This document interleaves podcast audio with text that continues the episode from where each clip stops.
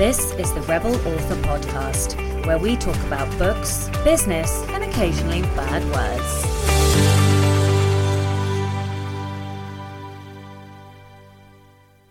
Hello, Rebels, and welcome to Landmark episode number 50 of the Rebel Author Podcast.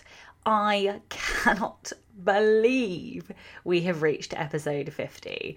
I started, I wasn't actually confident that I would get uh, much past. Well, I don't, I don't know. I didn't really have any expectations, but I certainly um, didn't anticipate getting to episode 50 and it feeling so quick and so fun and i'm super happy. I mean i have always loved listening to podcasts and obviously i wanted to do it really badly but um, yeah i don't know. I guess i just didn't have the confidence that i could do it and so each and every episode that I keep delivering is always a bit of a surprise to me because, hey, I did another episode and I'm still going. So, yay, Rebel Author. Um, yeah, so we are almost at the one year mark. But today I am talking to Tiffany Yates Martin, and holy shit, guys, this uh, conversation was unbelievably good. Uh, we talk about editing and the intuitive nature of editing, and we look at some of the details of craft and the mistakes that people make editing. And I think you are going to learn a shitload from this podcast. I know I went away, um, frankly exhausted, needing a lie down because it was such a gritty, in depth conversation, and I just fucking loved it. So, yeah, I hope you guys love it too. But first to last week's question, which was if you could do anything as a side hustle, what would it be? Jasmine Plate said, I absolutely love narrating and I'm already doing a wee bit of that short stories only so far. It's different it's a different form of storytelling and a lot of fun with less creative agony. I completely agree. I love doing the podcast. I love audio. I cannot wait uh, to get in my audio booth. I have now finished, um, as soon as I finish the course, I will be going and um, doing, uh, starting in the audio booth, although I am still waiting for a one bloody piece of metal from the manufacturer uh, for my sound shield. Uh, I don't particularly want to move the mic's position once I start recording, and without that piece, I can't hold the mic up because it managed to get lost in the move. So that is why I haven't started recording yet. Anyway, back to the question. Amy Sund says gardening landscaping is my side hustle, though it is sustaining me right now until the editing takes off. I'm not sure if I will drop the gardening when it does, though. I need my hands in the soil too. I think that's a really good point. A lot of people in the indie world, or I guess just the writing world, writing seems to be one of one of these very all-consuming um, industries and you know uh, you're a writer and that's it. But no that's not true. We don't have to just be writers. We can be lots of things. We can have lots of interests. You know i love audio. I'm not just a writer. I'm a podcaster too. And um, you know i will be a narrator very shortly as well. I used to do narration and, and voice work when i was younger. Um, and yeah i just sometimes we get very rigidly stuck in writing and writing being everything. But actually, I think we become more whole, more we we get more inspiration. You know, I think we're we are. I just think there is more everything. I am not using words very well this morning. But yes, don't be afraid to have more than just words. It's okay to have more than just words. Uh, and and on that note, Erin McKnight says I had I'd have to say baking. is therapeutic for me, so being able to be paid for it would be amazing. Victoria L.K. Williams said, I would love to explore photography and learn how to design book covers. Then those skills uh, would be provide ish- additional income and expand my base of followers. Canalti says, I have an audio narration online course, do audio narration consultation thanks to me, and paid beta reading on the side. I can't remember what I did to nudge Renee in the direction of audio consultation, but I might be using that service very soon. So, yeah, awesome. Michael Nasberg says, I think I might like being a streamer on Twitch, play games, talk about stuff, get paid. I could even use it to passively promote my books. I don't know what Twitch is. This is probably showing my age. I'm guessing it's a social media of some variety or another. Um, but yeah, I know that my son would love to be a gamer too. So lots more comments. Thank you to everybody. We had comments from Jerry, Jackie, Matthew, Edwin, Kate. Uh, so yeah, thank you everybody for those uh, comments. I do read them. If I don't reply, you can be assured I have read every single comment every week. So to this week's question then, which is what part of the writing, publishing, and marketing journey do you like best? It's a real tough one for me because I really love the drafting process, and I think it's the part where I suffer the least with self doubt. There's usually a patch uh, just before, I guess, sort of from 55 to 70% where I start to wobble. But as soon as I get over that 70, 75% mark and I'm on the downhill towards the final, um, uh, then it tends to bugger off again. But yeah, I, I would say d- drafting. But I also really, really love that moment when I finished the book. And um, I don't particularly enjoy the formatting or, you know, d- dealing with all the marketing and stuff, but I do really enjoy the sensation of having finished like truly finished a book. So both but both finishing having finished all of the writing and editing and all of that stuff but also that post launch i do tend to get a bit of a low after a launch but uh, but i also revel in that I've ticked something off. It's another thing in the world. So, yeah, I would say those are my two favourite parts. The book recommendation of the week this week is one of my books. So, it's Nine Things Career Authors Don't Do Personal Finance uh, by me and J Thorn. And that will be coming out on the 18th of September. It's up for pre order right now so go grab yourself a copy, go grab yourself a pre order, and um, read the rest of the books in the series. It's a phenomenal series. I've had quite a few emails from people who have read the Rebel Mindset uh, book, and um, emails from people saying that they it really motivated them. It reminded them why they were doing this, that they could do it. So yeah, if you are in a bit of a funk and you need um, a bit of a, a bit of a kick up the arse, then uh, yeah, go read it. Maybe it will be the pat on the shoulder that you need, or or maybe it will be the kick up the behind uh, that you need. But hopefully, it will motivate you. So, in personal update this week, don't forget that to celebrate the uh, one year anniversary of the Rebel Author podcast, I will be doing a live poison and prose session, and uh, in amongst there, there will be stacks of Q and A. So if you do have questions questions, it's a uh, good one to attend. It will be on the 30th of September at 8 pm UK time. And uh, to join, you have to be in my Facebook group because that's where it will air. And I will be, uh, I will have a co-host, Daniel Willcocks from uh, Great Writers Share, and also my other podcast, Next Level Authors, will be uh, joining me. So yeah, if you would like to join us for that, please do. In other news, I finished my novella. I, I can't actually believe I finished another book.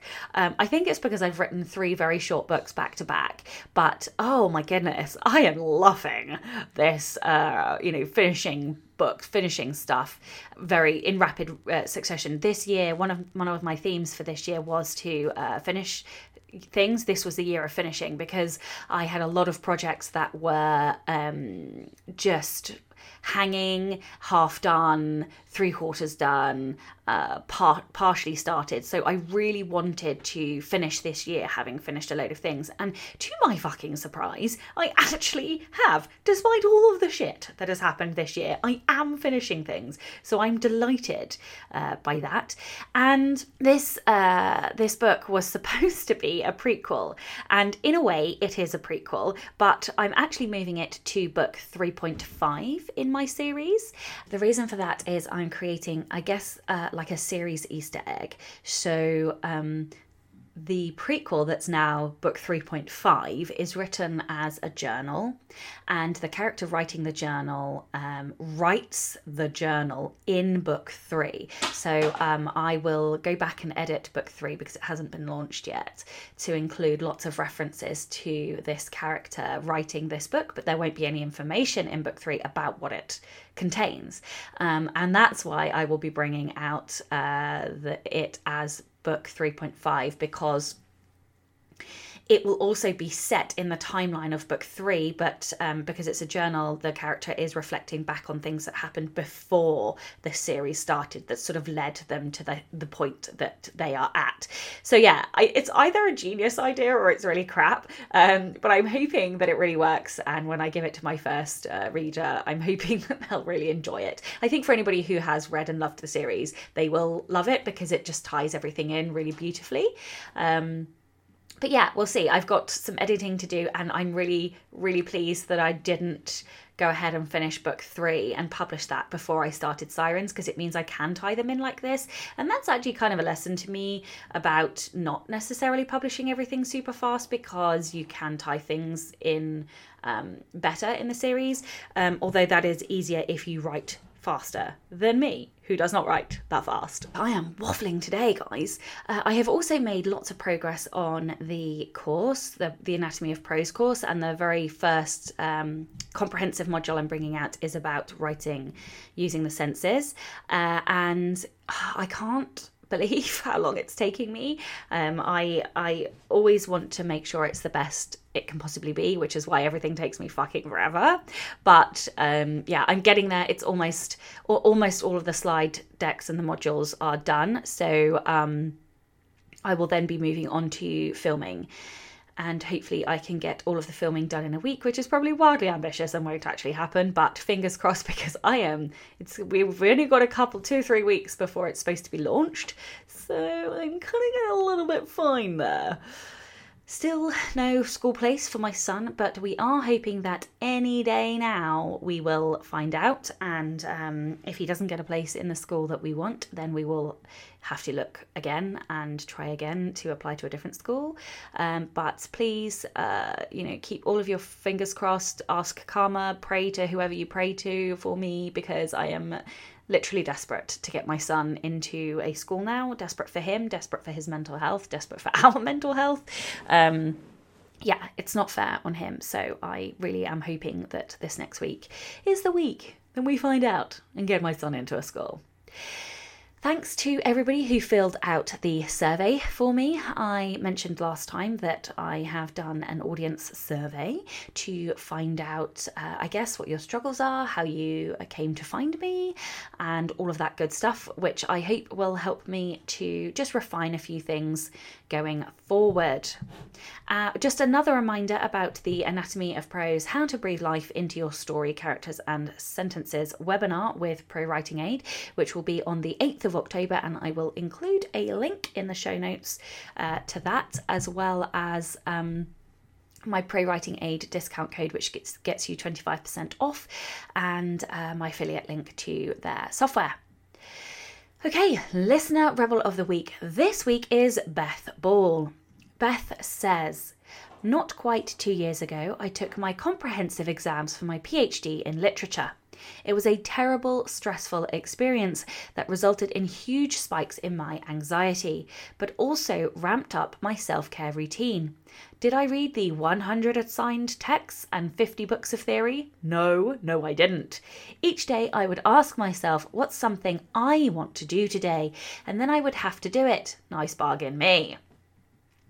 I played lots of Dungeons and Dragons for my fun thing, so much so that my husband and I started a blog and began publishing adventures. And I dove into as many indie author books as I could manage, trying to figure out how to get started with what I'd always wanted to do write a novel. By March of last year, I'd started writing my first novel and wrote and completed it instead of my dissertation. My novel came out in May of this year along with a prequel novella, and I'm hoping to have the second out in quarter four of this year. Meanwhile, I'm still on chapters 1 and 2 of my dissertation, and I've never been happier in my adult life. In June, I turned down the school's offer of a teaching apprenticeship, and I'm writing full time plus editing. My dream come true. I love that so much. I love it for so many reasons. Um, I mean, I, I am curious. Are you going to finish your PhD? um, I'm curious because I almost did a PhD. I got uh, a scholarship to do a PhD in uh, Macquarie University in Sydney. Um, but it was right after my degree and my master's, and I just I'd had enough of education. I, I loved the topics. It was uh, in cognitive uh, neuropsychology and basically a concept called distributed cognition, which I think I have talked about before. Um, and I would have got to play with like functional MRI scanners and all kinds of awesome stuff. But I I just had enough, and I didn't want to emigrate halfway across the world, and yeah, spiders also in Australia, which is such a cliche, but you know, um, I, I, would like to say that the spiders weren't the only reason I didn't go. They probably were one of the reasons, though. Um, but yeah, and also I'm so glad I didn't go because I wouldn't be where I am today. Um, even though I am curious, you know, what my life would have turned out like. But anyway, um, yeah, I love that you're happy and that self care led you to um, a dream come true. I think there is no po- no better lesson learned uh, than that. So what a fantastic rebellion. So yeah, just a quick reminder that um, uh, I do need these rebel stories. I think I've got a small handful of stories left. Um, and so, yes, if you do have a rebellion, whether it's a big, small, or uh, medium one, then please do send it in. Um, I would love to keep these going each week. I know you guys like them, so yes, don't be afraid. I only bite on Tuesdays. Uh, email me at rebelauthorpodcast at gmail.com or tweet me at rebelauthorpod. No new patrons this week, but a huge thank you to all my current patrons. You not only help to keep the podcast running, but you give me warm, squishy feelings in my belly and occasionally chipping them off my coal like heart. So, yes, thank you guys. I, I really do appreciate you. And um, yeah, love you guys. If you would like to support the show and get early access to all of the episodes, as well as some bonus content, you can from as little as $2 a month by visiting patreon.com forward slash Sacha Black. And that's Sacha with a C and not an S. Okay, let's get on with the show. Hello and welcome to the Rebel Author podcast. Today I am joined by Tiffany Yates Martin. With more than 25 years in the publishing industry as a developmental editor, Tiffany Yates Martin of Fox Print Editorial helps authors tell their stories as truthfully, compellingly, and effectively as possible. She's worked with both major publishing houses and directly with authors on titles by New York Times, USA Today, Washington Post, and Wall Street Journal bestsellers, as well as with newer authors. She's led workshops and seminars for conferences and writers' groups across the country and is a frequent con- uh, contributor for writers' sites and publications. She's the author of Intuitive Editing, a creative and practical guide to revising your writing. Welcome. Thank you. I don't think my intros ever sounded as nice as in your plummy accent. oh, I love it when people tell me that. oh, thank you. Uh, no, well, yes. I mean, you you wrote it. You have the amazing bio, chock full of all of those goodies. So yeah, thanks for letting me read it. Um, and and also thanks for coming on the show. Uh, would you, so obviously, I, you know, I have read your bio, but would you like to tell everyone a little bit more about you and I guess your writing journey, your editing journey? Um, um, and you know how you got to where you are today. Sure, it's kind. It's funny. I kind of edged backward into it. I, um, I was an actor at first, and I was living in New York and working as a waiter, like every actor, and didn't want to do that forever. And I had been an English major, and I saw in the pay, in the New York Times there was an ad that said, "Get paid for reading books. Send us twenty five dollars, and we'll show you how." And without dating myself too overtly, this was long enough ago that $25 was a big deal. And I was a starving artist. So it was a huge deal to me. But I thought, all right, I'm going to try it. I know it's a scam, but what the hell? So I sent them my $25. And to my shock, this pamphlet, which I still have, um, was full of really excellent suggestions. Like it had a lot of um, information about how to become a copy editor and a proofreader for major publishers and what you needed to know and what the resource books were and how to approach different publishers and find the person who would do the hiring and not get shunted into HR. Um, and funny, you know, this is before the internet. Okay, this is so, and now I am dating myself. So I had to, you had to go to the library and look up this enormous book called The Literary Marketplace, which you could not check out because it was at the reference desk. So I had to sit there for days on end thumbing through this monster and you would and it was a listing of every publisher every staff member. It was like an analog website, basically. So I um, contacted a bunch of people, took a bunch of tests, and started doing it. Publishing is a small industry, mm. and when you start doing something and you're pretty good at it, they your, your name gets around. So I did that for maybe 15 years, working for most of the big six at the time. And then I transitioned into, into developmental editing about, oh, 12 or 13 years ago. And I've been doing that since, directly with authors and also working through publishing houses. And I love it. I think I'm the luckiest person on earth. So, uh, uh oh, it has been a long day. So, um, are you are you do you only write nonfiction? Is this your first book? Have you written fiction as well, um, or is intuitive editing like your number one?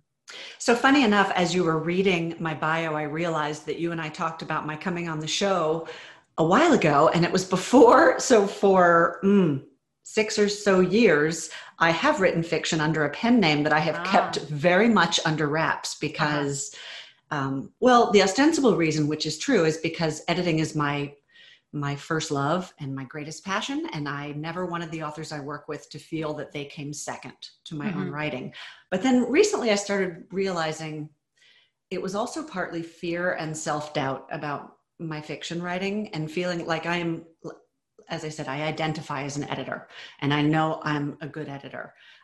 And I'm less confident about my writing, I realized. I, I think I'm a, a, very good writer, but I just thought, oh my gosh, what if the authors who I work with read my fiction and think, oh, why should I listen to her?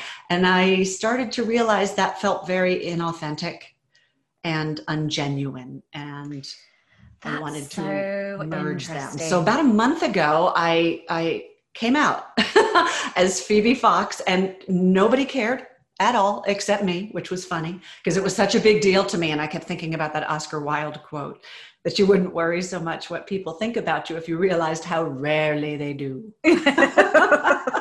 so, uh, yeah, it's been really, it feels really good, weirdly good, you know, like uh, all of a sudden I'm claiming my writing more and feeling more confident about it and feeling more cohesive in general. Um, my most recent book just released with Berkley Penguin last week, actually, um, A Little Bit of Grace. So I had two out in the middle of a pandemic. Amazing. A huge congratulations. I really, um, I, I really uh, felt a lot of what you were saying then because um, I have also done uh, a lot of developmental editing.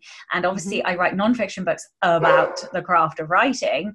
And I also publish fiction. And I, I almost halted and couldn't get to the end of my next fiction book because a, you know, a few readers of my nonfiction had, had mentioned things, you know, about reading my fiction to see you know how how it crosses over and it just it paralyzed me. And i've had a number of people say things like that. And um yeah like i completely understand what you're saying. And you know I, I definitely considered oh should i should i be putting my my fiction out under a different name just so that there's less pressure?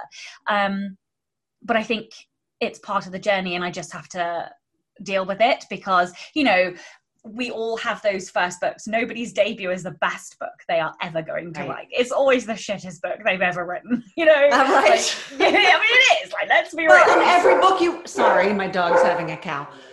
Every book you ever write is the shittiest book you've ever written at first, right? That's what editing is for, and that's exactly my little like joke to everybody. If my plan, if anybody said anything, was to say, "Well, see, this is why editing is powerful."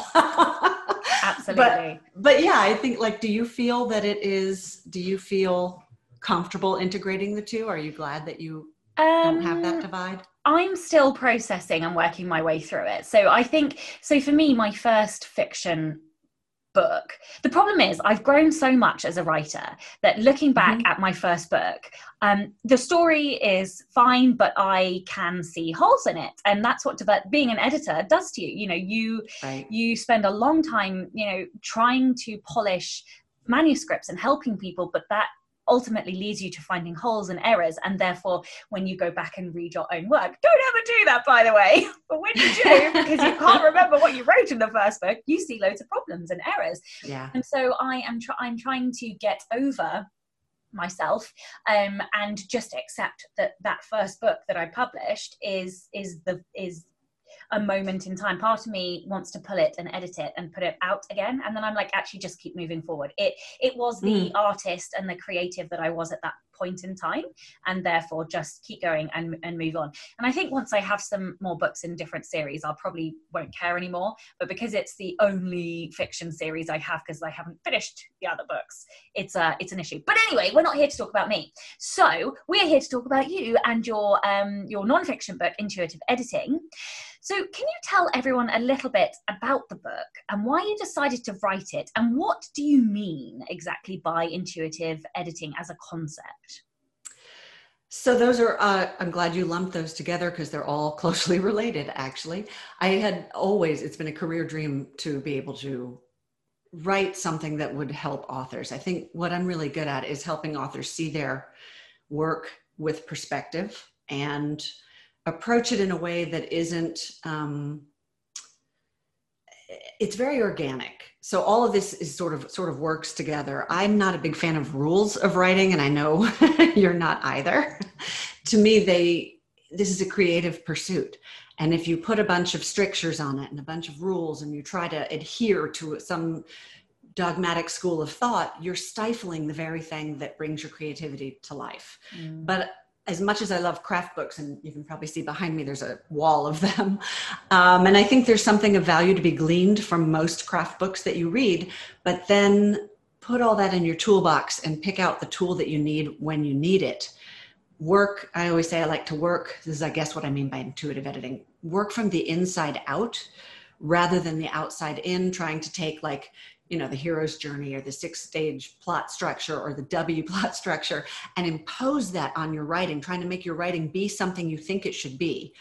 I work with authors to help them organically find the kernel of the story they wanted to tell the heart of that story and then develop it and deepen it and put it on the page as effectively and compellingly as possible which means the exact same premise is going to look different from in every single author's hands if you're working that way because you don't have to like hit all the story notes. I'm making little air quotes as i say that. Um, yes readers have specific expectations for story and you want to be able to um, meet those expectations in a way that keeps them engaged and invested in your story. But there are so many different ways to do that and to me the fun part of editing is finding the way that is right for you and your story and i love what you said a minute ago the the artist that you are at that point in time because mm-hmm. that'll change too if you tried to rewrite your first book right now and go back and edit it it would not be the same story i expect mm-hmm. because you're different not only have you grown as a writer but you've grown as a person you've grown as a as a creative mm. so i i love the idea that every book is a snapshot of the artist that you are when you wrote it. Yeah, and I can't claim to um, have, have said that as the originator. I think, I don't know if it was I feel like it was maybe Elizabeth Gilbert, but I, I could mm. be wrong there. I know I've had um, a number of conversations about that. My my solution, by the way, is to um, I've got uh, I'm approaching 10k in uh, another book it that's completely standalone. So I'm going to write and release that before I finish the series because I think it's the only way I can keep my sanity. So I know it, it's like delaying another book a little bit, but I, I think it's going to keep me sane. So yeah, and if we're not doing this for the love of it and the joy of it, I mean, I'm all about marketing. I'm all about your, you know, making your mark as a in your career. But I also feel that there's a reason we all do this. And there's mm. a lot to be said for following your heart and telling the story that's talking to you whenever it's talking to you.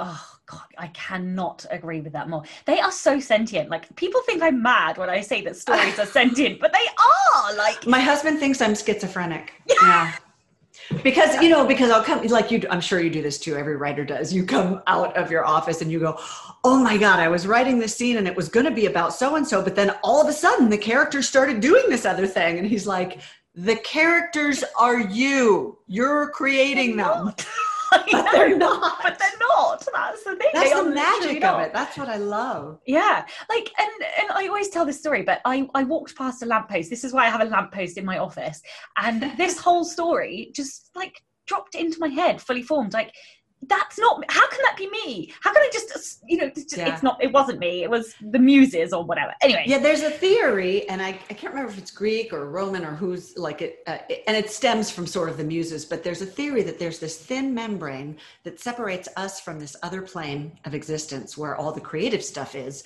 and that the artists are the ones that are more attuned to the crossing over of the membrane. I really like that I idea. love that i love that and it kind of feels true too Mhm. like Yeah, You because know- it is a little bit outside of what you think you are uh, intentionally creating. Yeah so okay so i, I this is probably wildly inappropriate but i'm going to tell you anyway i'm it's the Rebel Podcast Yeah. Girl. Be Yeah, and also, inappropriate. and also I think you'll appreciate it.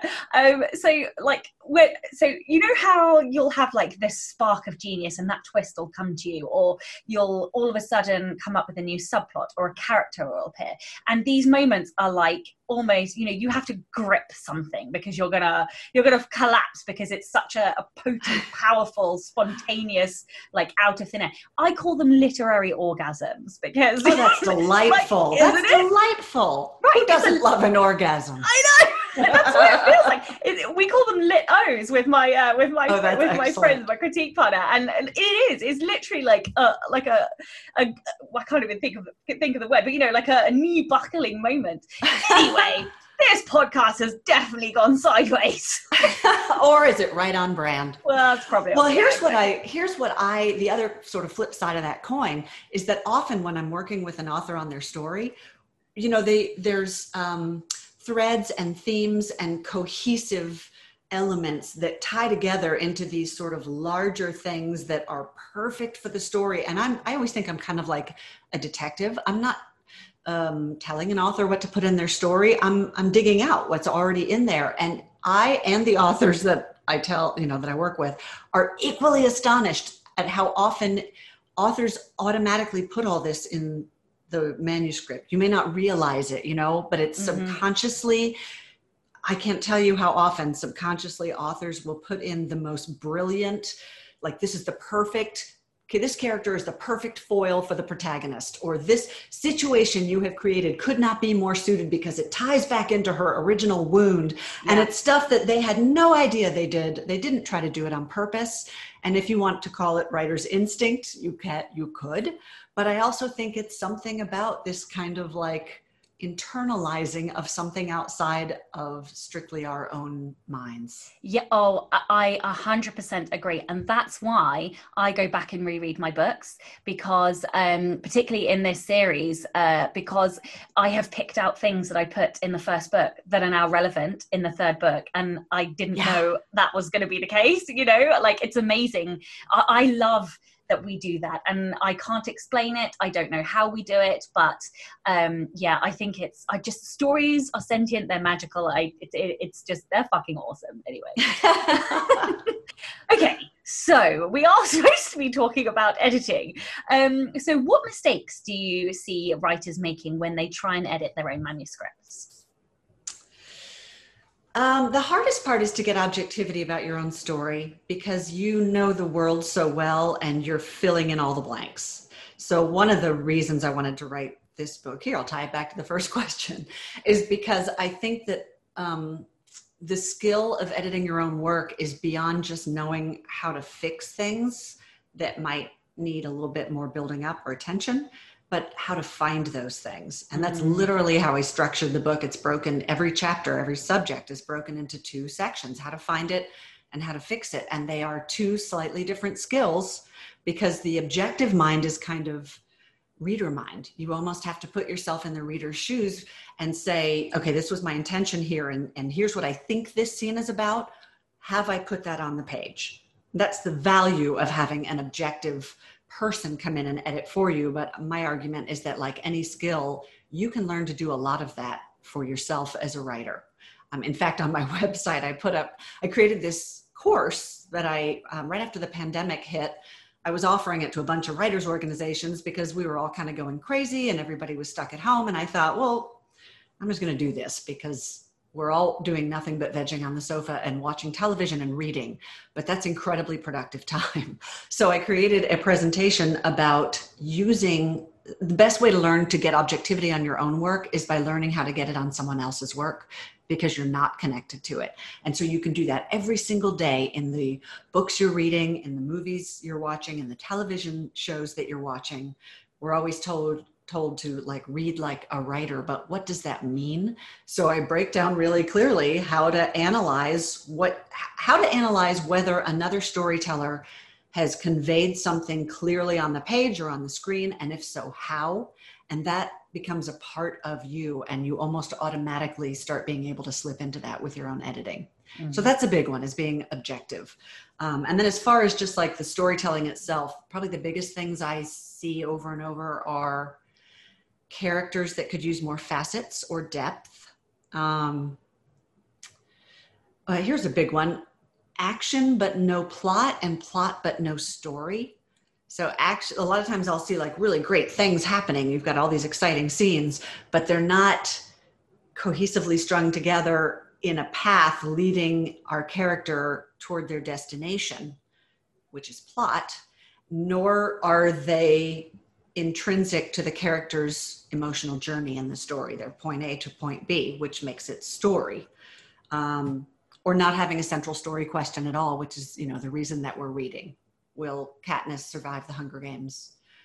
Or be able to, you know, help her family? Uh, will Sherlock solve the crime? Whatever genre it is, whatever that one big question is that we're reading, we need to know what that is because that's the reason we're turning pages um, and then the usual stuff, low stakes is a big one that I see. Uh, it's a, sometimes I think authors are reluctant to really raise the stakes because they're scared of tipping into melodrama. But I say risk it because it's much easier to pull back. And, and because so often our instinct, I think, is to undershoot it because we're either doing what we want in life, which is no drama, or, um, or, or we're just worried that it's going too far. And so I think authors generally they will write stakes that are too low rather than going too high with it. And a lack of momentum, um, tension and suspense. That's probably the big stuff. Mm. Okay, so before we before I move on to the next question, do you have a quick tip or um, any advice on the first one? So getting greater depth or um, you know facets to to characters. What would you say to writers? Oh my gosh what a great question. Yeah, that's a big one for me. So when I was an actor, we would be in acting school, uh, and, and i think they say the same thing to authors, and they would say things to us like, "You need to know what your character's favorite ice cream flavor was when she was seven, and who her favorite teacher was in high school." And I'm like, "Okay, but what do I do with that? Like, why is that important?" And so I've put a bunch of questions, and that's my whole like mo with the book and how I edit. I don't instruct. I just ask questions so the, the author can ask the questions of themselves as far as what their vision was and find the answers. So I would say things like, um, okay, let's say those two things I just said, the ice cream and the and the professor, the teacher.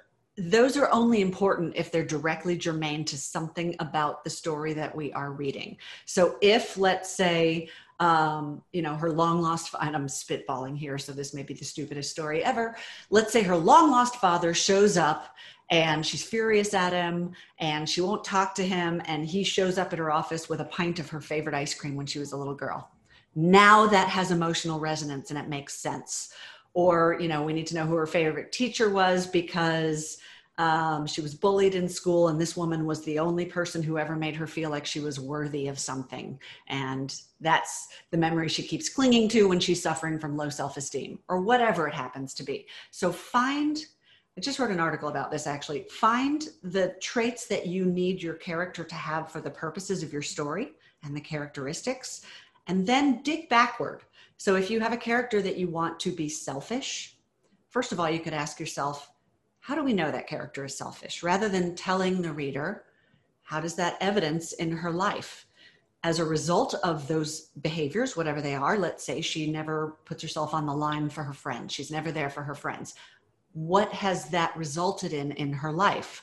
maybe she doesn't have a lot of close friends what has that resulted in in her life maybe she feels isolated what is i what does being isolated make somebody feel maybe it makes you feel um, angry mean grumpy all the time. Maybe it makes you introverted. Maybe, who knows? But dig backward like like a paleontologist of the human psyche. And then you can keep going to find out so let's say take the same trait keep digging backward.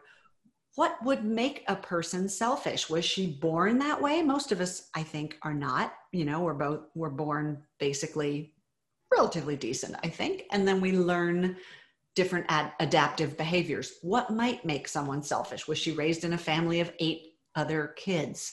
And she literally had to fight for like every morsel of food. Um, was she raised by narcissistic parents? Was i mean it could be a thousand things but ask yourself all the questions to dig out the results and the the causal factors of the end result that you want to work with in your story you'd be amazed. Like that just oh my god that that one technique alone will turn your characters into incredibly fully fleshed real people. Because we can relate to that stuff. Yeah i i almost i'm like over here my my brain's exploding. I'm i'm just i love every single thing you just said and you really really ought to write a book about characters and emotion because um yeah oh my god like oh i'm just okay do you like, want to know the secret weapon yeah i've been obviously. telling everybody this lately yeah. Um, so on my, and I haven't put it on my resources page yet, but I have a very robust resource page on my website with lots of craft books and podcasts and all that. But lately I'm thinking I'm going to put psychology books on there. That's the magic sauce, people. Yeah it's i mean you can observe people all day long and that's brilliant for your fiction because you can describe them and you can re, you can recreate what you're seeing. But if you really want to understand what motivates people and why we do what we do read psychology. Read anything that strikes your fancy. You will pick something up that teaches you why humans behave the way we behave it's so funny. I nearly said to you like writers actually have to be psychologists. Mm-hmm. and uh, no like honestly when you were talking i was like i always think that writers ought to be psychologists. My background is psychology which is probably why i was like oh i love everything she's saying. Like so it's cognitive behavioral therapy basically for your characters. You just dig backward and find out why they're doing these things. Exactly exactly. Um okay so let's talk about editing then you have a writer who has just finished their first draft. How do they approach editing? Like how you know what sort of uh, method or system or process uh, should they approach in order to edit their manuscripts intuitively? So i think every author will find what works best for them but i do always recommend a certain approach because in my experience it is the most productive and the most effective for authors. But you know take everything anyone ever tells you with a grain of salt. I literally anytime the word rules is used in my book it is literally in quotes because i'm not a fan. Mm-hmm. you'll you'll find what works for you. But what i recommend that you at least try um, is a bit counterintuitive I've adapted it from some I have editing idols because I'm a word nerd and one of them is Sol Stein and he has a book called Stein on Writing and I sort of adapted his triage technique but I put my own little spin on it. Um, the idea is that you know with triage you're outside a field hospital and all these wounded people come in, you better take the most wounded people first or they're going to die. You don't take a broken arm before someone who's, you know, hemorrhaging blood. So start with the bleeders in your book too, which means um, the first thing I always suggest doing is just a cold read, like a reader would read without taking notes, without um, trying to solve any problems. And for God's sake, don't go in and start editing. This is, I have found this to be a shockingly difficult thing to prescribe to authors. I was literally about to say shockingly difficult. It is so fucking hard to do that. Like I think it's hilarious. yeah, it is impossible. I don't know why. Like so when I when I I now because I am so incapable of doing that, I have to. I'm going to show you. I have to um take my notes as I go. So like every edit is is a post it. Oh my lord. Yeah. And, Oh, I and wish everyone could see what you just showed me. That makes my head spin. yeah so basically for uh, listeners i um I, I have a couple of pages with about 5000 post-its on them and every uh, edit be it a big edit or a small edit is written down but i don't i don't edit anything until i've like gone through and and got all of the things that need fixing and then i fix them but anyway Well, so my argument is this. Um, this is how I edit. When I get a new story from an author, the first thing I do is put it on my Kindle and I read it like a novel. And I might be sort of in the back of my mind thinking, oh, I, the character is not really coming all that alive for me. That's something we might look at. But that's as deep as I'm going to get with it. I'm just reading it because I have to, A, orient myself to the story. Mm. Um, and I have to understand where the story is going before I have any hope of helping the author excavate out the vision that, you know, making sure that the vision that they had in their head is effectively coming across on the page. But I think it's valuable for authors because you think you know the whole story. And I say this as an author too. I mean, I do this exact same thing. You think you know it. You've spent however long just writing it. I promise you, you don't. You do not know how it looks on that page as a whole unless you sit down and do it. And further, I strongly recommend that if at all possible, you read it in one sitting or as few sittings as possible. Your eyebrows just shot to your forehead. I love that because you have to get this big picture of how the whole thing is holding together. And even if you think you have that, you don't. And then that lets you real that first of all, it's the first step in getting objectivity, especially if you put it on a Kindle or, or read it out loud or something like that. It's a totally different format from the way you wrote it in. So already it's kicking into a different part of your brain. You're not reverting to automatic writer brain. Are you a fast reader Very. uh yeah see like Is that a lit- silly thing to recommend? No, well, I'm just not a fast reader. It would Okay. probably take me 10 hours to read one of my books from start to finish. well, so but I could would, you do that in like three sittings or four sittings? Yeah. Yeah. Close together, if possible. The, the idea is to get a sense of the whole yeah because yeah. that's the thing that I think, you know, authors have their heads down and they're so busy climbing up the mountain, they forget to sort of step back and look at the whole journey where they need to go.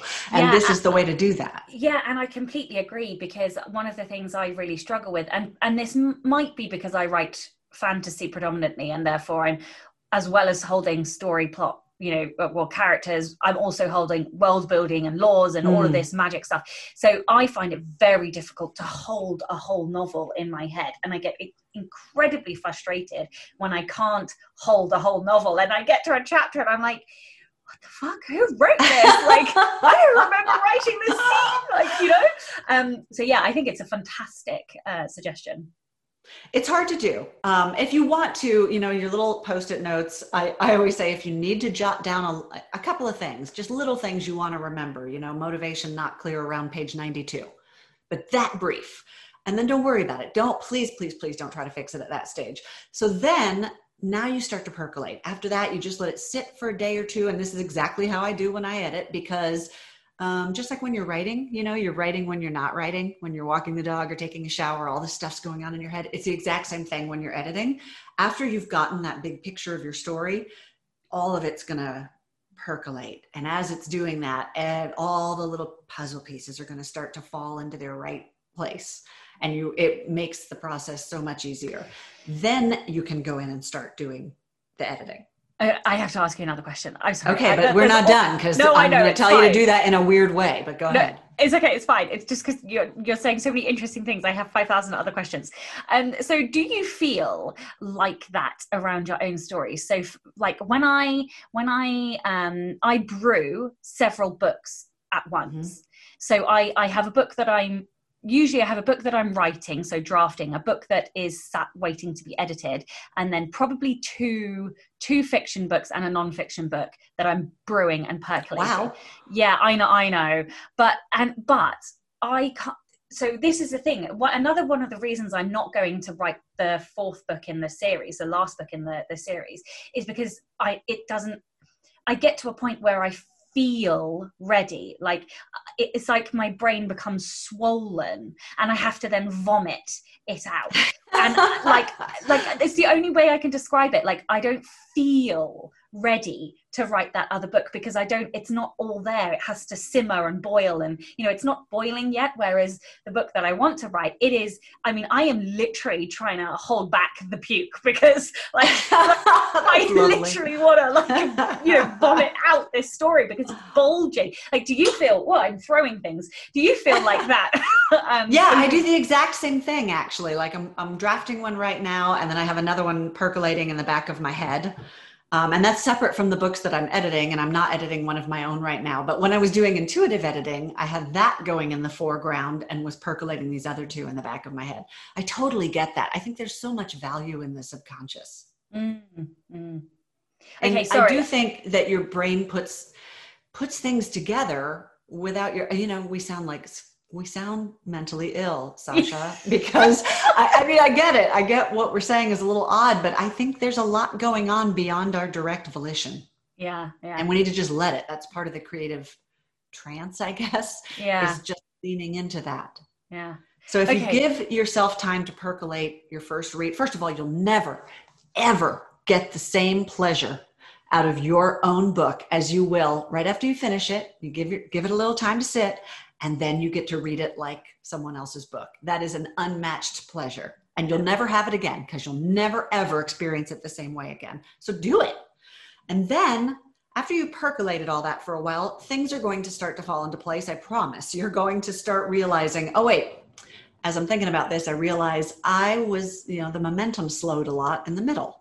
And I didn't really understand why my characters were doing what they were doing. And it will fall into several main categories generally. And then when you go in, this is where the triage comes into play. Rather than starting at the beginning and editing all the way through, which usually winds up in a really magnificently polished first few pages that get progressively less polished because every time you do that, you're losing freshness for the story and you're losing your perspective. So once those big categories start to fall into place, my suggestion is to just go plug those holes in the dam wherever they may fall. That, again, that is a shockingly hard thing for many authors to kind of conceptualize because they want to go in order. But if you take the big bleeders first, the rest of it is going to fall into place so much more easily. So I actually, I'm so glad. I, I finally do one thing right. well, there's no right. Well, it works for you. But that's why I do these post-its. So these post-its are like bleeders. They are issues that need okay. fixing. And I will take one post-it and fix that post-it. And if it needs fixing in multiple places, it's going to get fixed in multiple places. And it's not until I've done all of these that I then go back and edit from start to finish. I love that. You're one of the few authors I've ever talked to who already does that. And so did you just like organically do that or did you No, it's a adapt it's a, to do it? Yeah, yeah, I would say I've I've learned to do that as so my process has changed quite a lot and um, it's only as i've tried to become more efficient at writing books um, so that i can write uh, not necessarily faster but just at the pace at which my creative need has. I don't know how else to describe that. And so, um, rather so and the way that i do that is by writing a first draft incredibly quickly without stopping and when i see a problem as i'm going which i've only started to be able to do since i've done all of the developmental editing instead of fixing it there and then, I'll just post it, write it down. That needs fixing, and off I fucking go. Keep going, like fix it later. You're a damn genius. That's exactly the. Oh, I love that because there's you know three different hats, three different brains. I always say when you're working, it's the writer brain, the editor brain, and the reader brain, mm. and each one has its purpose and its place. And the more you mix them, the less effective each one of them is. So when you're in writer brain, I always say, stay the hell in writer brain. Don't come out. Don't like authors who say they edit as they go. I always think you're doing your creativity a disservice mm-hmm. because it's like you've got the school marm standing over your shoulder with a ruler ready to rap your knuckles for doing it wrong. And that's that's never going to help your creativity. Creativity, I always say, it never responds to the stick, only to the carrot. Mm-hmm. And I love that you say vomited up because I say that all the time, which I don't know where you got it, if it's just your own thing, but I borrowed it from Brenda Ueland's beautiful book about creativity, um, If You Want to Write. Oh. Where she ah. she says just vomit it up on the page. This thing, okay, I see you writing it down, and I have to I have to proselytize this book. This woman would be 100 years old if she were alive. She wrote this book, I think, in 1932 when she was in her 30s, I think. She had been an editor and a reporter. I mean, this was way back when women were not doing this stuff. And she wrote this book that has become a classic. It is timeless and I love it. And it is the purest, uh, kind of like hymn to the creative spirit and impulse that I have ever read. I just love it. Yeah, I wrote down Stein on writing as well. I feel like I have that book. I was looking to see if I could. Let's look it. in the color coded white section. I know. Well, uh, yeah, it's the uh, it's the. For it's those the of you at home, before we started, I was admiring Sacha's lovely color coded bookshelf. Yeah, yeah. I, I I don't know. I feel like I feel like I do have that one, but I can't see it. So anyway, I will be buying those books later. That one is um, one of the one of the most used tools in my toolbox. I think it's such an eloquent and practical. Is it um, white? Is the cover white? It is. It is. Ah, see, I think I have it. I'm telling you, I think I have it. I told you I only know books by their cover. That's so funny. You are visual. I know, right? oh, it's so, it's so weird. I oh. anyway, right. Um, Okay. So that way you're in editor brain when you need to be in editor brain. And then after you've done the bleeders, it makes it you use the word efficient that you needed to edit this way because it makes you faster and more efficient and it really does mm. if you start at the beginning and you're trying to fix the big stuff the little stuff it's like you're building a house let's say mm-hmm. and you notice there's some issues with the foundation but you're going to go room by room you're not going to fix the house right that way you got to first fix the foundation mm-hmm. and then you can start doing all the other work in the other rooms you would never start like building out the guest bedroom while you still have a major foundation issue. So it does make it easier, I think, to do it. It's just a little bit counterintuitive. And then once you do that, you plug the big stuff, then you get the pleasure of going back and reading it again and seeing how it holds together now.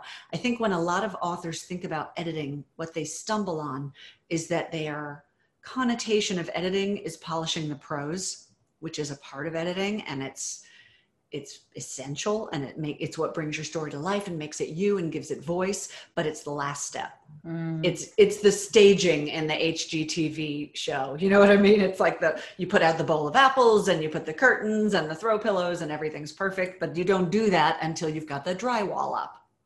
Yeah yeah absolutely. Um okay so lots of writers as we've uh, and I, I, I think we've probably covered a bit of this already but so i don't know whether or not you want to add anything on but lots of writers go blind to their work and struggle mm. to know what to fix what advice would you give writers to help them find and identify and then fix the errors in their work probably two things that we have touched on one is the um, practice on other people's stories and mm. maybe that's your crit group uh, if you're lucky enough to have one. But honestly, it can truly be um, movies, TV shows, anything you're reading. Tear it apart. So read it once or watch it once just to take it in, like a cold read. but then, um, but then go back and read or watch it again. And like, for example, I just finished The Vanishing Half by Brit Bennett, and it's so good. And I just let myself enjoy it. You know, when a book totally sucks me in like that, I love it, and I just want to lose myself in it. So I did. But now I get to go back in and just tear that little sucker apart and see how she did what she did because it's the structure is brilliant, the characterization is brilliant and it's unique. And I want to I I can say off the top of my head how I think she did it, but I need to go back in and actually see how she did it. So that's one thing. And then the other is with the questions. Um, if you if you are reading a scene and you think, okay, in this scene, she's showing that she no longer, and again, I'm spitballing, she no longer loves her husband and she's getting ready to tell him she's leaving him and she's nervous. How does the reader know that? Ask yourself the questions. What tells the reader that on the page? That's how you start to get yourself some of that objectivity by uh, holding yourself accountable almost rather than saying, you know, sometimes when I used to do a critique group years ago sometimes authors when you give them your feedback will defend why mm. you're wrong. I don't see that so much as a professional editor, but especially with newer authors, it's, you know, nobody likes feedback and they'll tell you why you didn't understand their intentions and what their intentions were and why you're not seeing what they meant. But my answer was always, unless it's on the page, you're not there to explain it to the reader. So you better find a way to put it on the page and make sure that you've done that. Tell me what this book is you've just fetched up. No, well, I was, I was just, I was sort of cackling to myself because we are so similar. So I, when I read, I read every single word. I, I will explain to listeners what I'm showing, but basically, I go through and um, every time I see like any um, any anything, so it could be characterization, it could be amazing dialogue, it could be crappy dialogue, or it could be. So I will underline anything that stands out to me. It could be description, it could be good, it could be bad, it could be um, a juxtaposition, it could be a metaphor, whatever. And then I get to the end of a book and I go back and I often hand type every single sentence that I've underlined. And wow. then I categorize them. And I'm like, okay, all of these are on description, all of these are dialogue, all of these are metaphors. Um, and nine times out of 10, I will have underlined something consistently. So a writer will have one thing that they do exceptionally. There'll always be, you know, multiple things that I've underlined. But for example, um, Melissa Albert, who wrote The Hazelwood, um, her characterization and character descriptions are so luxurious it's almost too much but she stays just on that line of like really deliciously descriptive um quirky characterization. And so most of the things that i underline in her books are those but uh, what i do is i then go back and i say well exactly what you said how have they done this? What techniques have they used? What what um, literary tools have they used to create those effects? Um, and yeah and i have literally done that for years and years and years. So every single book i i read is like smothered in these sticky i tabs. love that. Like yeah i mean if you think about it every other artist does that. You know how do painters learn? They go and they copy the masters. Um, athletes will study video from great plays you know everybody we would understand that. Actors will watch other performances. We understand for every other art that that is a part of learning it and yet it's i don't know it just doesn't i think because reading is such a an everyday normal thing to do especially for those of us who love words it's something we've done forever and we just assume if we've read it we get it but right. you don't you no. don't you have to you're reading it with your right brain mostly exactly. you need yeah. to analyze it with your left brain I, and frankly, I blame Stephen King for that myth um, because, well, because he's he's the one who sort of famed the, um, you know, if you want to be a writer, you you have to do two things a lot. You have to read a lot and write a lot. But what that fails to to, to mm. add is that uh, it's reading isn't good enough. You have to read and analyze and read like a writer and read with yeah. depth and consciousness and understanding. And you know, I think, yeah, anyway this is so foundational i think that that course i told you about i put it up for free and i just leave it up for free. Because that if you master nothing else even when you're doing nothing you can be you can be perfecting and learning and understanding deepening your understanding of craft just by taking in other people just by watching television sitting on the sofa reading a book if you're so, doing it right I am that much of a loser that I have a, a Cineworld like cinema card, and I am the loser that will go and see a film once, and then on the second time I go and see it, I take a notebook, and people think I'm no, fucking that's mad. Brilliant! That's brilliant. I literally sit in there taking notes in a in a film. Like eh, people, I definitely get looks from people like, the hell is she doing? Look, well, people, I'm an author. It, it feels like a passive thing to do. This is actually why the course came about because, you know, right after the pandemic hit and everybody was really thrown for a loop. What I kept hearing from authors was, I can't write. I, I'm just too scattered. I'm not doing anything for my writing. And I was like, well, actually, you can. You are. If, even if you're just vegging out, there's so much you can be doing for your writing. If you're a writer, you're writing all the time. I joke that you can do it with commercials which you can. You can do it with song lyrics. You can do it with advertising copy. Because mm-hmm. what is all of that? It's story. Everything is a story, and you can analyze how you're analyzing the effect on you, right? You're analyzing why am I emotional about this? Why am I engaged in this? What speaks to me about this? How do they do that? Yeah, yeah, I completely agree uh, on so many levels. um, okay, so I love the differentiation you made between tension and suspense. I got it right this time. Um, and I thought you had uh, an awesome definition for each. So, can you hmm. tell mm. listeners? tell listeners, can you tell listeners what the difference is and how they can, um, you know, edit more of each into their novels? I always think of suspense as a function of the story as a whole, and tension as a function more of scene. What I mean by that is that um, suspense creates a question. It's a feeling of uncertainty. It's the whole, you know, the classic what happens next. And then tension is a conflict or an obstacle or friction, something standing in the character's way. They're often used interchangeably, and I think they're handmaidens. They work in service of each other. Tension will help create suspense, and vice versa. Um, how can you create more in your writing look to in so for suspense first of all as we talked about the story question know what your central story question is that is your main suspense so I used Hunger Games as an example. Will Katniss be able to save her family and keep them together? That's why we're reading. That's the whole purpose of that entire story. And all the things that happened to her, even the Hunger Games, especially the Hunger Games, are simply either obstacles or um, things that help her along that journey. Um, so know what that is. And then ask yourself where the uncertainties lie. And there should be uncertainty in every single scene. I would venture to say on every single page. We need to be wondering something. So you've got your overarching kind of meta suspense arc of, you know, what's going to happen. Will Will Smith save the world? will um will I don't know. Is Neo the one? Is Neo the one? Will Pretty Woman and Richard Gere end up together? Whatever the question, the central, the main story question is. Then you've also got little suspense arcs. You know, if we're looking at Pretty Woman, will they let her shop? will she? Will she? Will he hire her to stay more than one night? Um, will she let him kiss her? There's all these little suspense things that we need to know the answer to. That's the key.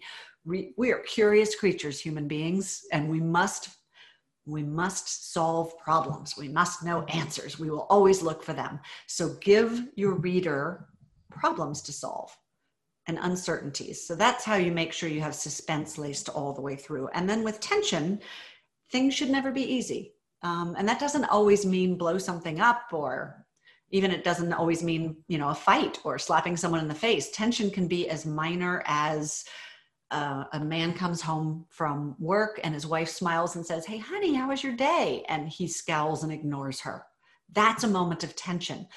And it's also an uncertainty. Why is he doing that? Now we're starting to ask questions. What's going on? Does he always come home like this? Is she is that a fake smile? Is she glad to see them? Did she know he was going to react that way? Like as soon as you've got your reader doing that, we are a part of the story and we are deeply invested in it. Mm-hmm. I love it. Uh, yeah, absolutely. Um, oh god i need to like i'm gonna have to go back and have this one transcribed because there's just so many amazing things like i i yeah i'm i'm trying to stay completely present but i'm also processing and like oh all of the things and in my brain i'm geeking out and you're blowing my mind i just think so this stuff this. is so fascinating and Isn't fun and, and fun and that's the key like one of the one of the things i say in the introduction to the book is i I know a lot of authors fear and dread editing, and they think of it as, you know, oh, you've got to go slash up your writing. I do not think of it that way. I think it's the joyful, creative act of, you know, you've roughed out your marble and you've got kind of a human form, but this is where you get to make it the David and you really get to be creative and you really get to get to know your characters and your world and have fun with all these questions. Like you and i are i wish people could see our expressions. You and i are both like edge of our seat like with these big light up expressions on because this stuff is a ball. Mm-hmm. if you mm-hmm. just don't mm-hmm. think of it as you know oh my god what do i have to cut out of here to make it work? It's just this is where it's intuitive. It's organic. It grows up from inside of you. Yeah and it's funny you say that. That um that talking about it being work and that almost uh, pain that people talk about is part something that I have tried very hard uh, recently to remove. So I, you know, I read this book by uh, ML uh, Ronn and it talked about how if you want to have a career as an author, then you cannot um, be in pain at any point whilst you are writing because any anything that hurts, you're not going to want to do for a long period of time. You're mm. not hmm. going to want to do it over and over again, and therefore um, work out what bits of the writing process you don't enjoy and either eliminate it or change it.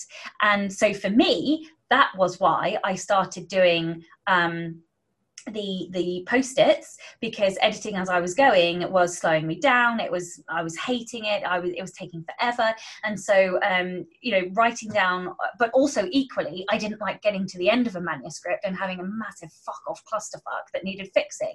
So like at least if I wrote down the problems as I went, then I I had a plan that gave, that gives me a plan. I know exactly what needs to go. You know, I need to go and fix, and then I fix it, and then I can go and you know fanny with the with the prose and the sentences which is the fun stuff to me anyway so like yeah i i genuinely think and part of this is i guess i suppose it is about the intuitive side and understanding what works for you and, and what hmm. doesn't so yeah oh, yeah and every this. author will be different you know you may you exactly. will i love that you found your own thing that worked for you because that's what we all should do. We all work differently. Maybe you're a heavy plotter and that's what gives you that. Or maybe the idea of plotting something out that rigidly makes you want to die. Absolutely. Not that I would understand that viscerally in any way. uh, but whatever it is that works, maybe it's a combination of the two, you know, maybe whatever it is that gives you that joy and freedom that creativity really is and should be and is the reason that we wanted to do it in the first place watch little i mean that's the most human impulse there is watch little kids the first thing they do when they can begin to communicate is play make believe they make castles out of blocks. They play king of the hill where they are you know ruling a neighboring empire. Kids are full of imagination for the joy of imagination. And i do think that's why we're all drawn to this. And then we get wrapped around the axle of the rules and doing it right. And that's not to say that when you vomit it up on the page it's going to be publishable because uh, probably it's not but so there is hard work involved but it should be joyful fulfilling work and it can be. I really truly believe it can be yeah i do too. I do too but i only only of late have i realized that. And i think the you know this whole concept of you know you have to be in pain to you know create a masterpiece oh. is a load of bullshit personally. no like picture a violinist you know like they have to practice how many hours to get good. Now imagine them bent over absolutely hating everything they're playing. What is that music going to sound like? Exactly you have exactly. to find the joy in that thing. Exactly Okay, talk to me about momentum, pace, and stakes. How can a writer ensure they're keeping a pace that engages and pulls a reader along? So for me, momentum and pace are kind of like suspense and tension in that I think people lump them together a lot, but they're slightly different. But they work together, like suspense and tension. Um, momentum, here's the way I always think of it. Uh, both the Mississippi River and Niagara Falls have momentum but they're moving at a very different pace. So, momentum is the constant movement toward your story's climax and resolution. And every single thing in your story should always be moving forward toward that. Momentum should be constant. But pace is. Uh, if momentum is like you're driving across country and you're you're constantly going toward California, then pace is the speed you're driving and you can vary that. You know if you went 90 miles an hour the whole time it would be a pretty dull trip but it also would be if you went 20 miles an hour the whole time. So you want to vary your pace. So the momentum is also tied to stakes. Um, let me see if i can simplify this in a pithy little way that doesn't get us too deep in the weeds. So the stakes readers don't care what's happening until we care who it's happening to. So we have to care about your character your character has to profoundly care about whatever they have to gain or lose, or we can't care. That's the stakes. So the stakes set the momentum. If, uh, you know, Iron Man needs to save the world, then those stakes are pretty high. and we can't take a little um, detour and lose sight of that or you deflate the story to stakes and the reader no longer believes that that is urgent because now iron man is having a love scene. That doesn't mean you can't have a love scene. It means that the love scene needs to also further the story in some way and the movement toward that goal. And what does that look like? I'm trying to think of a scene with pepper. Oh i know. Um, can you tell i'm a nerd for marvel movies? Like there's i think there's a scene in one of them where robert downey jr tony stark is talking to pepper about wanting her to be safe and he's made her maybe this is iron man 3 and he made her the iron man suit. So this is furthering the story. It is moving us toward our destination. It is a crucial germane intrinsic factor to the entire plot of the story where she winds up joining forces with him or actually i guess first she's kidnapped whatever. Let's not get in the marvel weeds. But the point is in the course of furthering the story with the creation of this suit we get to see the love that's between them in his motivation for creating it which is to protect the woman he loves mm. so make sure that every single scene in your story is essential and what makes a scene essential is that it either um, advances the character along her arc or it furthers the plot with essential information or it raises stakes. And in the strongest stories every single scene does all three things. Yeah absolutely. Sorry my cat just just wandered in the room. I was like am i going to get clawed? Like as she tries to climb up me.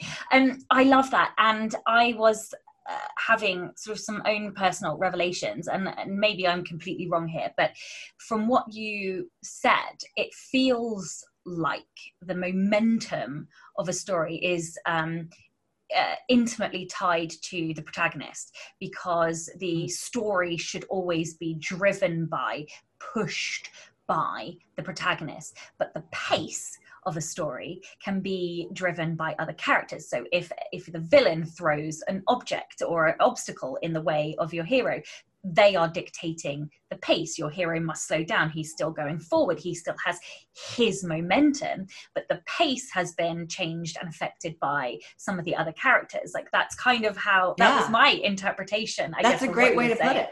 That's a great way to put it. The pace, I mean, let's go back to Iron Man because we're in it now. Um, but the pace of the scenes where he's fighting people is very different from the pace of the scene with Pepper. Yeah. Dictated by Pepper in that case, partially. So yeah, that's I hadn't thought of it that way, but that's a great way to think of it. And and that's a key point you bring up that is another um, probably common misstep and also something that authors really should be mindful of is that your protagonist or protagonists should always be the engine of their own destiny. That's one of the biggest ones. When I was doing developmental editing, I often saw manuscripts where the protagonist wasn't driving the action. And um, either that's not your real protagonist or you need to change something around right. to make your protagonist. And, they, and you can, and they can drive it with inaction. Yeah. It doesn't have to be a hard charging protagonist because I'll uh, somebody will. Oh, I do a lot of women's fiction, and someone will always say, "Well, her arc is to you know reclaim her fire and her joie de vivre. And I'm like, okay, but we still need to see that she is the one making that happen. We need to see that urgent need in her for that, even if she can't do it, even if she's suppressing it. Or we need to see what it costs her because she can't do it, that is furthering the story that's exactly what I was going to say. You know, exactly that. It, what is the consequence of her not mm-hmm. taking mm-hmm. action? And that therefore must then drive forward the plot. But um, she is essential to every single aspect of it. Her exactly. actions or inactions drive every single thing. Exactly. Um, okay, so. I love uh, that we've just sat in a room agreeing for like an hour. This is fun you and I both are like, yes, yes, exactly what you said. I know, I know, I know. There's been like no, no uh, conflict or, or, or uh, take yeah, note, world. yeah, I know exactly. Uh, listen to what we say. It is on. It is. is it's the rule. No, I'm joking. Okay, right. Uh, what advice do you have to help uh, writers polish their voice in the editing process? Oh, I love this question a lot. Uh, I don't necessarily so it, it is polishing voice but the way i think of voice is that you don't have to develop it you already have it. You just have to free it. And i think a lot of us paralyze up when we start writing and that's from like high school and college where we've we feel we must sound a certain way because now we have put it put it in the importance of the written word and we strip it. Or we're trying to um, follow a bunch of you know again air quotes rules or dogma or thinking about writing and so we write it the way we think we should and and you don't just this is one thing i love about your idea of this rebel author thing the rebel in you is your voice Mm-hmm. And that's what brings your story to life. And that's what makes a story yours and gets you off the slush pile and makes the version that you will tell different from, not only different from the way anybody else will tell it, but memorable and resonant. You want to be able to get in touch with. Um, so, what is voice? Voice is your. Um, so, in dance, voice is the style with which a person dances. You know, look at Gene Kelly versus Fred Astaire, two completely different voices. Look at Carlos Santana, who does not sing, but any song you've ever heard that's a Carlos Santana song, you know it because his music has a very strong voice. Um, and we have that as authors too. You just have to figure out how to free it. So I've got a few tips and tricks for that. First of all, voice lies in things like your word choice, um, the way you phrase things, the way you describe things, whether you use cliches or come up with original imagery. You know, do you say someone's skinny as a rail, which is way over familiar and doesn't have a lot of voice to it, or do you say she looks like a, you know, a popsicle stick with eyeballs or whatever, however you would say it, that makes it you. And that lives in your reader's mind. So all these things factor in, but how can you discover what your voice is? One of my favorite exercises is to, you can do this with either someone else's work or with your own work. Let's say you just finished a book that you love. I love that when you were going through stuff, you said you pick out things that you did like and things that you didn't like because they're equally instructive. So pick something you loved or something you hated and identify what gives it the voice that's memorable to you or pick up a favorite author and see if you can pick out what defines what their voice is. Then try to write something in the style of that author and see if you can mimic it. Then try to write something with no voice at all and see if you can do that. And then take something you've written and see if you can um, see if you or take take something take a passage from that author's book and see if you can write it in your voice so you can try all these different things that let you again, it's play, it's fun, it's make believe, it should be fun. So there's all these fun exercises you can use to free up that thing that makes you a distinctive personality. I love it. And um, obviously, I love it because we've agreed on everything so far today. but uh, yeah, I even recommend some exercises very similar to that in uh, the Anatomy of Prose. Um, and uh, wait, where was I going with this? I was going to um, say, ah, yes. And um, like people are very afraid to do that. I mm, think yes. they're afraid of like plagiarism or whatever. But what, what happens when you do these exercises is that you could never recreate or plagiarize. I mean, you could if you literally wrote down word for word what somebody else said. But when you do these exercises, what what buries into you is less their voice and more the techniques and the devices and the tools that they have used. And those then come back out um, of you, but using your words and your your tone and your voice. Um, yeah. yeah, you're not trying to mimic what someone else does. You're just using the way they do it to figure out what your way is one thing you can i mean this is a crazy thing but this works ask your friends what makes you you mm-hmm. you know like i know that i speak in ridiculous five dollar words when it's pretentious just because i like them. I, I use run-on sentences. I um you know i i'm trying to think what else i do just purely die in dialogue. But the things watch impressions. Oh my God, this is another great one. The reason that impressions work is not because somebody is matching the exact vocal tone of that person, but because they have captured their voice in the sense of who that person is. If you know, like the comedian Sarah Cooper, who does impressions, she doesn't even do impressions. She does actual lip syncing of Donald Trump speeches. And all she does is act it out. And you can see that she has completely captured this person in her mannerisms and the way and her expressions and her body language. She's learning this person's voice. You can do that with authors. You really can. So um, I I talk about this all the time, but it's because I'm so like um, uh, obsessed about it. But I have three values that I try to put into everything, including my damn sentences. So um, I always try to be motivational, which means the um, my choice of sentences they're usually upbeat, they're pacey, they are they're um, fun and they use you know inspirational words and also there's a bit of whip cracking, um, no mm. bullshit, you know, suck it up, princess. Um, I try to be knowledgeable and I try to be rebellious, and you know, and that means swearing. It means making up words. It means breaking the rules. And yeah, and so when you guys know what values you hold most dear to you as as a person as a writer you can let that influence the very sentences the very word choices that you're making and i think that goes a long way to making up um, your voice. Yeah, watch. You could even watch recordings of yourself if you don't know what your voice is. Like just in this hour, here's what I have seen in you. You sound. You always sound like you are smiling. and and I noticed that on your podcast too. And this is part of your voice, and that's a lovely trait. You you think in complex thoughts. Your thoughts branch out like trees. You're very high energy. All of that is who you are. So if you were to watch yourself on video or listen to yourself in a recording or um, that's why it can help to sort of rewrite someone else's words in your own voice because it gives you that objective distance to be able to see your voice. If you're trying to analyze your own writing and see what your voice is, again, you're too close to it. But if you say, oh, these aren't my words, I'm just going to write it in my way, now suddenly you almost can't help but put your voice on it. Oh, I love that so much. I love it. I love well, if you oh, if you master nothing else, voice is the thing that makes your work. Yeah. Um, yeah just magic, unique, special art. Yeah, absolutely. I love the concept of seeing your voice, though. I think that's um, that is awesome. All right, this is always my favorite question. This is the Rebel Author Podcast. So tell me about a time you unleashed your inner rebel.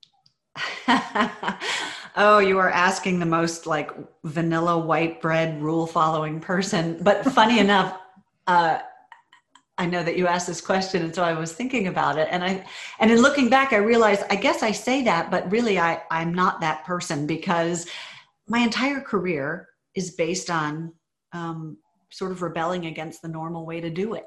You know what I mean? Like I first of all, I rebelled and went to be an actor when I come from this very practical conservative family who all stayed in the town where we grew up and I moved to New York. And then I decided to try, I majored in English literature of all magical things, wanting to be an actor and thinking, I don't know what, because that wasn't going to help me in that. And just following that has led me to the thing that I love to do, which I edged into backward. I didn't go get a job as an intern at a publishing house and work my way up. I just kind of thought, huh, where's the back door? Let me go do that. But probably my biggest inner rebel is this rules thing. Like, I'm real, for a rule following girl, I don't like me any rules in writing, you know, hard and fast ones. I just bristle when I hear people um, conveying to a writer or, human being, frankly. I don't think any of us should live, should live according to shoulds and expectations and strictures that we put on ourselves. I think that deadens us. And I think no no more so than in your creative efforts. If there's ever a place to kind of say and because this is a podcast where i joyfully get to curse i'm gonna fuck the rules creativity is that place. So fuck the rules. Like sit down and what's the worst thing that's going to happen if you totally free yourself and just see what you can do? The worst thing is it's going to be a piece of crap that is unpublishable so who cares? No one ever has to see that. That's what the magic of editing is for. You can then take that turd and polish it. Because I promise you, I have yet to see a manuscript that doesn't have something redeeming in it that we can work with. I have yet to see it.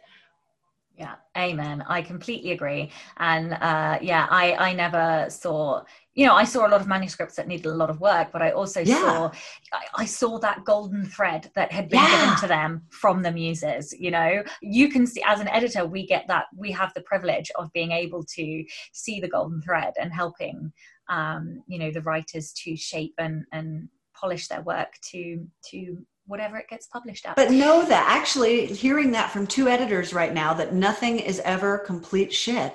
like Yeah. nothing. In 30 years of doing this, I have never seen a manuscript that is complete shit. yeah. So know that no matter how bad you try to stink it up. Like I literally, when I sit down to write, literally the mantra that I use is I have permission to suck.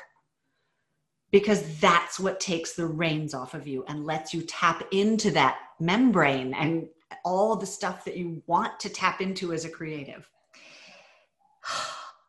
what a wonderful note to end on as well because I, I feel like we've gone full circle and um, you know we as editors have to give ourselves permission to suck on that first draft you know without that fear of judgment for for our knowledge and and, and editing expertise and the fucking irony is do you know what i have stuck on my computer i have a post-it that says oh my god!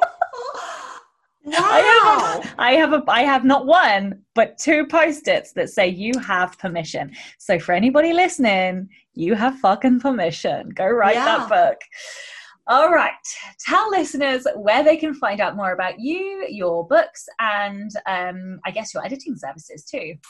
Probably the easiest thing is to go to my website, foxprinteditorial.com. And it's got, I, I really, I try to, um, I'm unable to, I'm closed to clients at the moment because I, I'm heavily booked out for the next six months or so. But I try to create as much resource and value as I can for authors. So, as I said, there's like a huge resources page. I've got an online course page and I'm developing more, but right now I've got a free one up there that I'm just going to leave up for free. And that's the one about how to analyze your own or other people's stories, like movies and TV shows and books. So uh, that's on there. My books are on there, both my nonfiction and my fiction.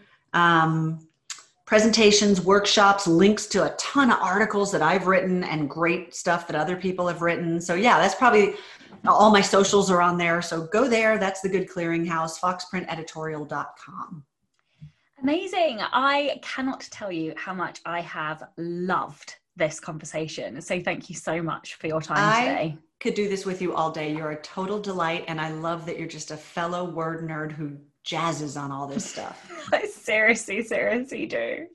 Oh, I, I need to lie down. Like, I feel like I have geeked out. Did you just have a literary orgasm? Yeah, maybe, maybe I did. okay. Well, thank you also to all of the show's patrons. If you would like to get early access to all of the episodes, then you can do so by visiting patreon.com forward slash Sacha Black. Thank you also to everybody listening.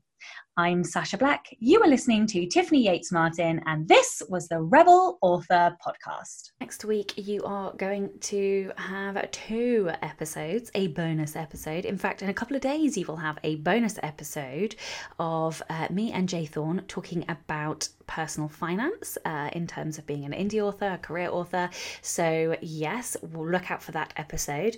And then um, next week, I will be talking to Penny Sansevieri, and I adore Penny. She is such a blast, and she has stacks of ideas for you about how you can do more seasonal marketing. And I, I literally asked her and targeted her uh, and and begged her to come on the po- the podcast uh, to talk about this in time, so that you had some time uh, to plan and prepare some seasonal marketing for your books in time for the holidays. So yeah, we've got um, Black Friday coming up and all of the Cyber Monday stuff.